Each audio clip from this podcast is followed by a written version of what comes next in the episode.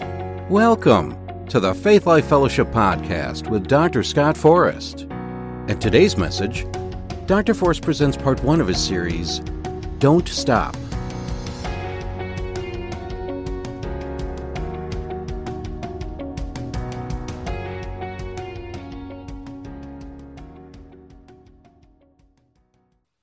All right, praise the Lord. This morning, the title of my message is going to be Don't Stop. Don't stop. And it will become apparent what I mean by that specifically as we get further into the message.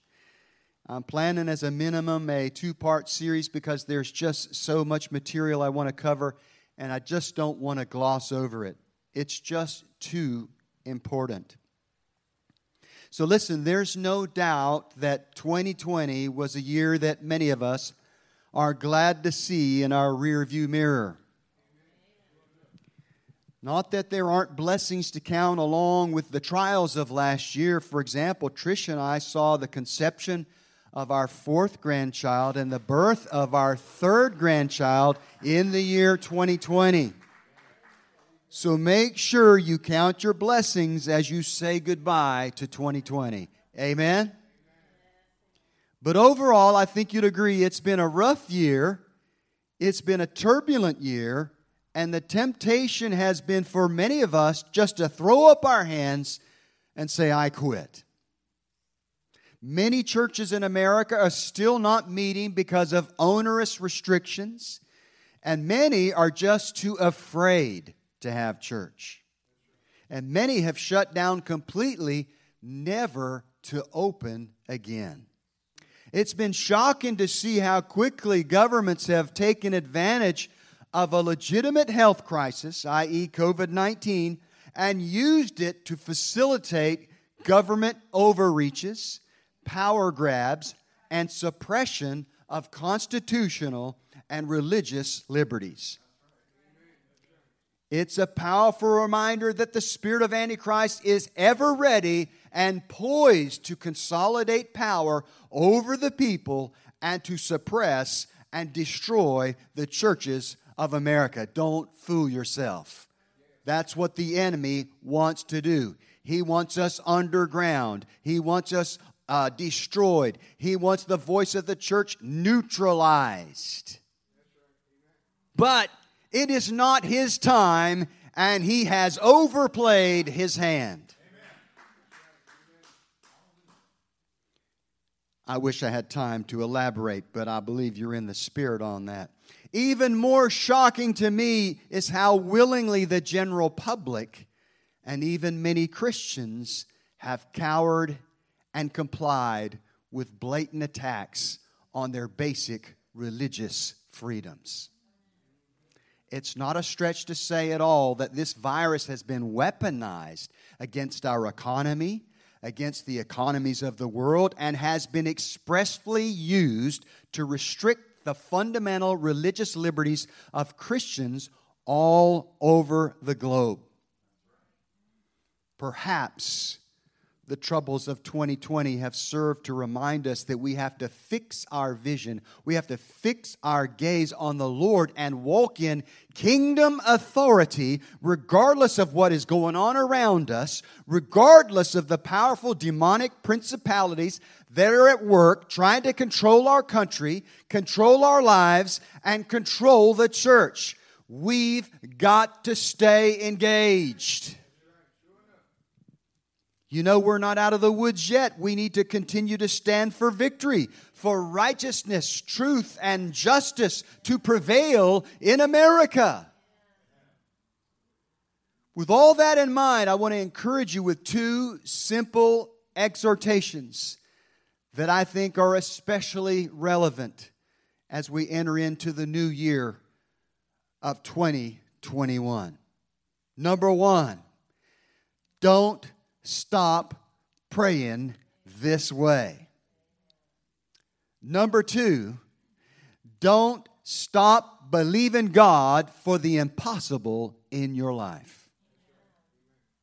And we're going to develop these exhortations, which are significant and have particular meaning to me. And when we're done, they should have particular meaning to you as well. Today, we're going to cover number one don't stop praying this way. And you'll find out exactly what is meant by that phrase and who said it, and it'll mean something to you by the time we're done. Amen. Some of the material you might have heard before, but it's packaged in a way for maximum impact in your life as you enter the new year 2021. I say again, number one, don't stop praying this way. I'm going to share a testimony that I believe will give meaning and richness to this phrase. For the past six years or so, I have felt an urgency in my spirit, a calling, if you will, to pray for our nation, to pray for our leaders. So I began to pray in the Spirit, in tongues for America, at the house, oftentimes late into the night. For a season in the summer of 2014, I found myself more and more drifting into prayers of binding and loosing as I prayed in the Spirit. You know, Matthew chapter 16, Jesus said, I give you the keys of the kingdom of heaven. And whatever you bind on earth will be bound in heaven. Whatever you loose on earth will be loosed in heaven. Another way of saying it is whatever you permit on earth will be permitted in heaven. Whatever you do not permit on earth will not be permitted in heaven. Amen. It's talking about the authority of Jesus Christ Himself that's been given unto us. And so I would pray in the Spirit and I would find myself slipping into prayers of binding and loosing. I, I found that I would, I would uh, pray that the plans of the enemy would be uncovered, that darkness would come to light, and that the enemy's plans would be thwarted. I loosed angels to protect our people, our institutions, and our infrastructure. I bound spirits of darkness and prayed that the assignments of the enemy against America would be canceled. A few weeks after praying like this, I had a dream, a very vivid prophetic dream. In the dream, I snuck into enemy headquarters disguised as an enemy officer. Now, this was a month or so before the anniversary of 9 11 2014. And in the dream, I was specifically sent to this enemy headquarters to spy out the plans of the enemy. It wasn't long after I was snooping around a certain hallway that an enemy officer passed me by and he looked at me in such a way that I knew that I had been discovered. I knew that they were on to me, just the way that he looked at me. And I, in the dream, I began to panic. Began immediately to make a hasty exit, running down a large flight of stairs, made my way out a back entrance of this huge building, and I started walking down a sidewalk away from this enemy headquarters facility as fast as I could. And I kept looking over my shoulder to make sure I wasn't being pursued by the enemy. You see, I didn't understand the authority that I had. But as I'm walking down this sidewalk, making haste to get away from enemy headquarters, I heard the audible voice of Jesus himself speak to me in the dream. He said, Yes, they're on to you. They know you're here, but they can't do anything about it don't stop praying this way.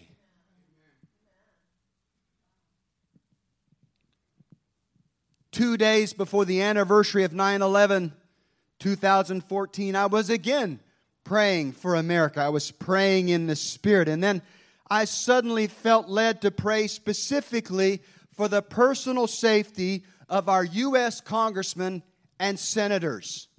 It just come up out of my spirit. I had no intention to pray that way. It just come up out of my spirit.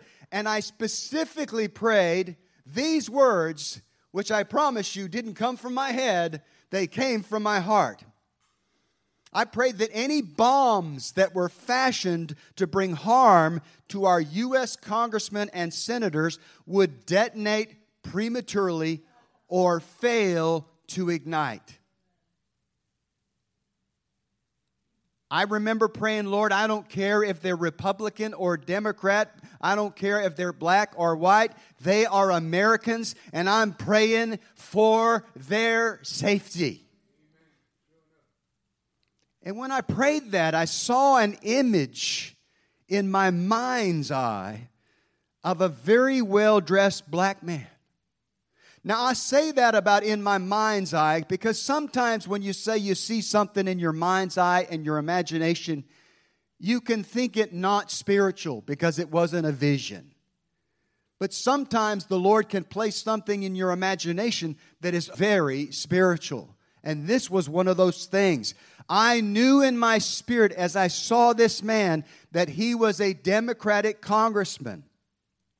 I did not know what state he represented, but I knew in my knower he was a congressman, and I was praying for this man. Not long after that, I ended my prayers and I went to bed. On the morning of 9 11, 2014, two days later, the Lord woke me up at about 3 o'clock in the morning where I pulled up one of the news services that I normally check every day. And I was shocked when the very first headline I came across was the story of an FBI investigation of an attempted firebombing of the offices of Congressman Emanuel Cleaver of Missouri, who at the time was the chairman of the Congressional Black Caucus. That's the man I was praying for two nights before. Someone attempted to throw two firebombs through the windows of his congressional offices. Neither of the bombs, listen to this, neither of the bombs was able to penetrate the windows, and both bombs fell to the concrete below. And the FBI report said, with fuses lit, both bombs failed to ignite. That was the exact phrase that I had prayed just two nights earlier concerning any bombs fashioned against our U.S. congressmen and senators. I was so taken by the reality of what I'd been praying, manifesting so quickly that I didn't quite know what to think. It shook me. I began to shake. I began to tremble. And I began to say to the Lord, There is that much power in the prayers that I have been praying. Why haven't I been praying more like this? What's wrong with me? I just had this epiphany. Oh my God, there is such power in spirit led prayer. Most of the time, we don't even know the disasters that we pray away. Every once in a while, like this, the Lord will open our eyes and let us see exactly what our prayers accomplished in the hidden realm of the Spirit. I remember going into humble mode after I shook for a few minutes and saying something like this Surely, Lord, I'm not the only one who's been praying for America during this time. There had to be others. And this is what the Lord spoke to me. He said, Yes, there were many others praying for America at this time. But this attack was stopped because of your prayers.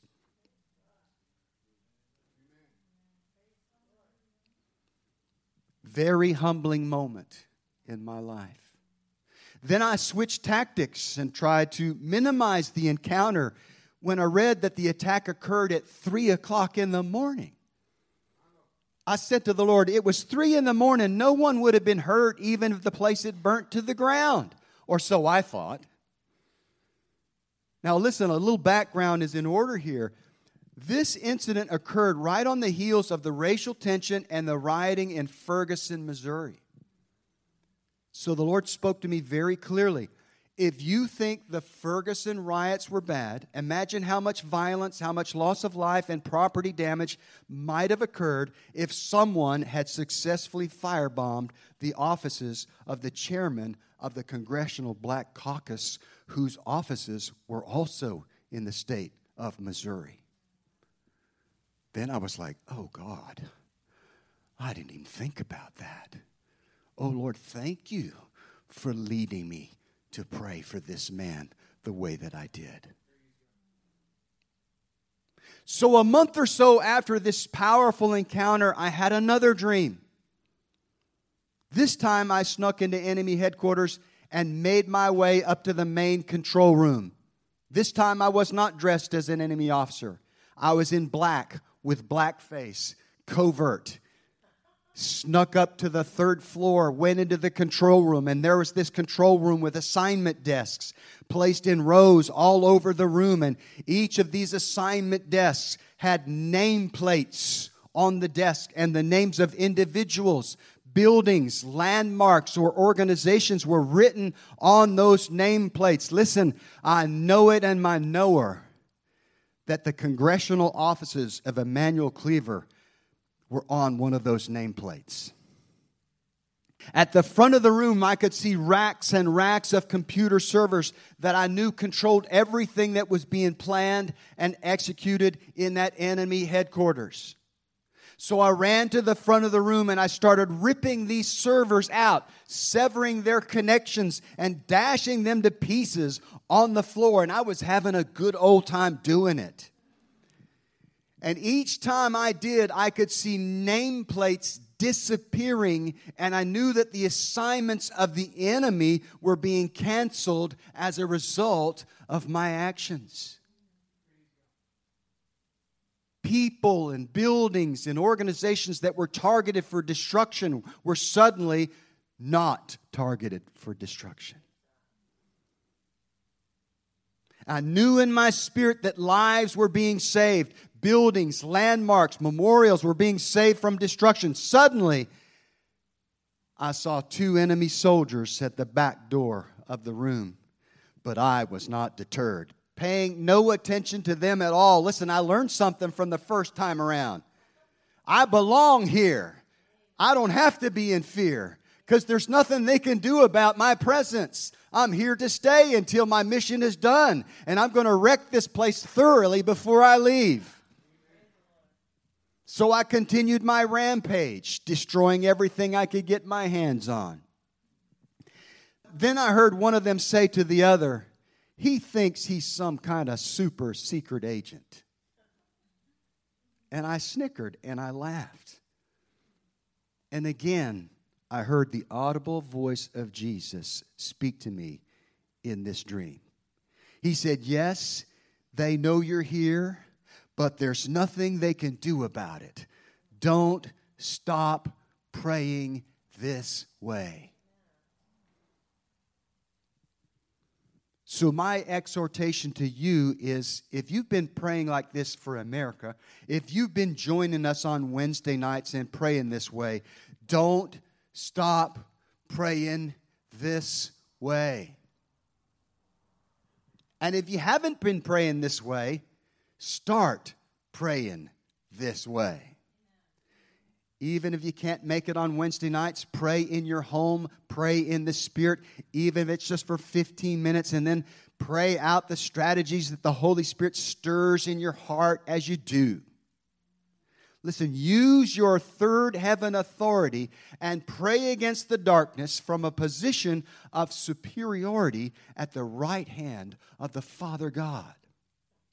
Hear the words of Jesus to me. Hear the words of Jesus to you. Don't stop praying this way. Now, why did he say it that way to me twice in the span of a couple of months? Because he wanted me to know that I had authority to pray that way. I had authority to invade enemy headquarters and plunder the place, and there was nothing they could do about it.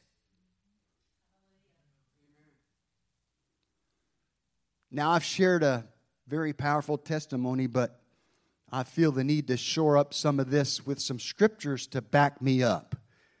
I don't want you just to believe it because I said it. I want you to see it in the Word. We covered a lot of this in our recent series, Identity and Authority, but again, I feel the need to cover it for those who missed that teaching. If you would turn in your Bibles to Ephesians chapter 2, we'll read verse 5 and 6. Ephesians chapter 2, verse 5 and 6 in the New King James Version. This is Paul talking to the Ephesian believers, trying to get them to understand what had been bought for them through the death, burial, resurrection, and ascension of Christ.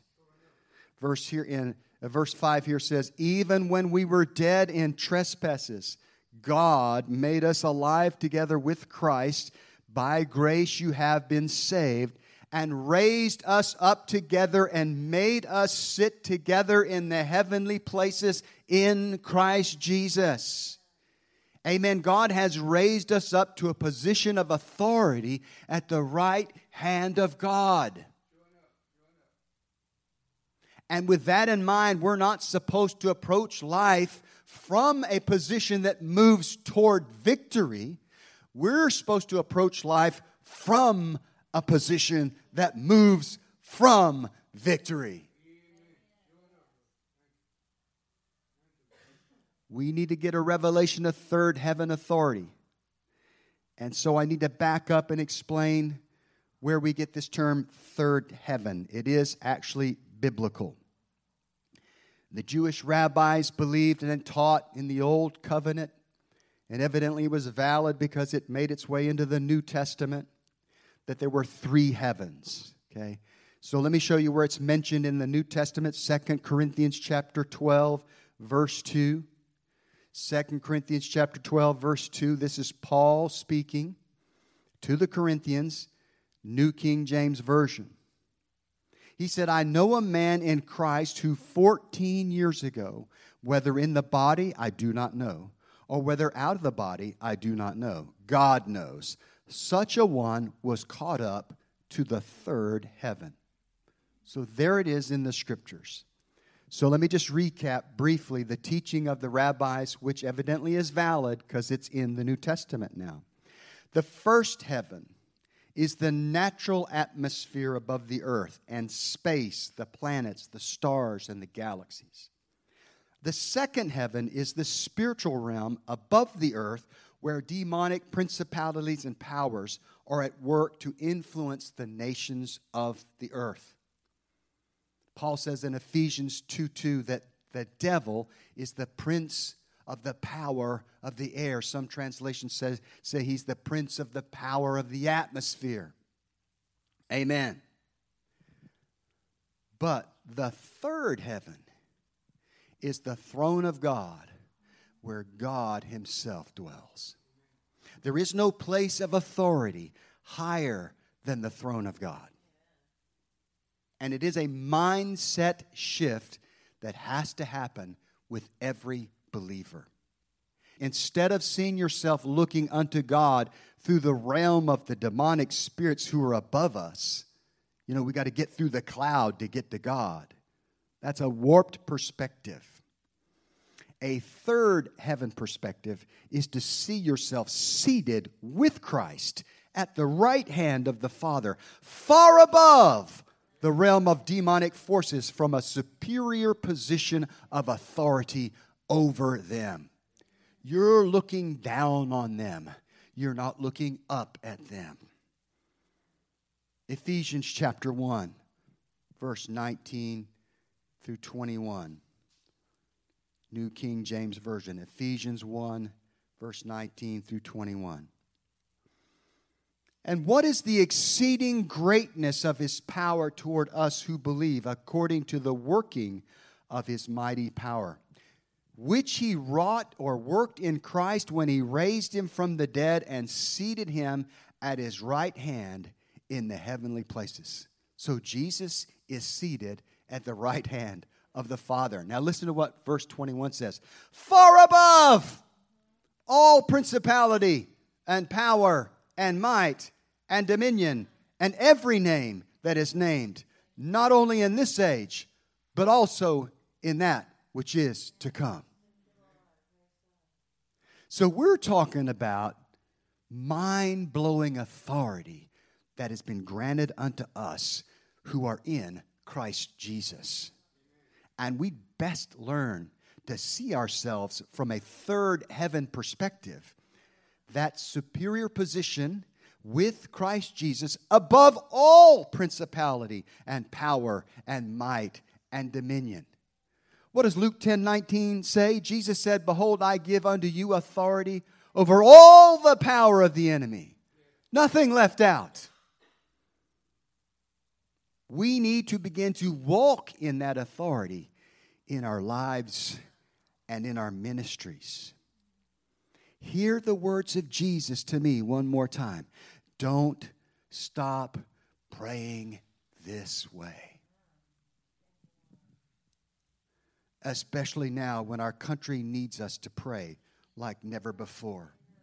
If we're going to see darkness exposed and truth come to light, if we're going to see righteousness, truth, and justice prevail in this contested election, if we're going to see the great awakening spring forth in 2021, we need to heed the words of Jesus to me and the words of Jesus to you. Don't stop praying this way. Amen. Wow. Well, I think that's a good place to wrap it up for today. Next week, we'll pick it up with exhortation number two. Don't Stop believing God for the impossible in your life. Amen? Amen.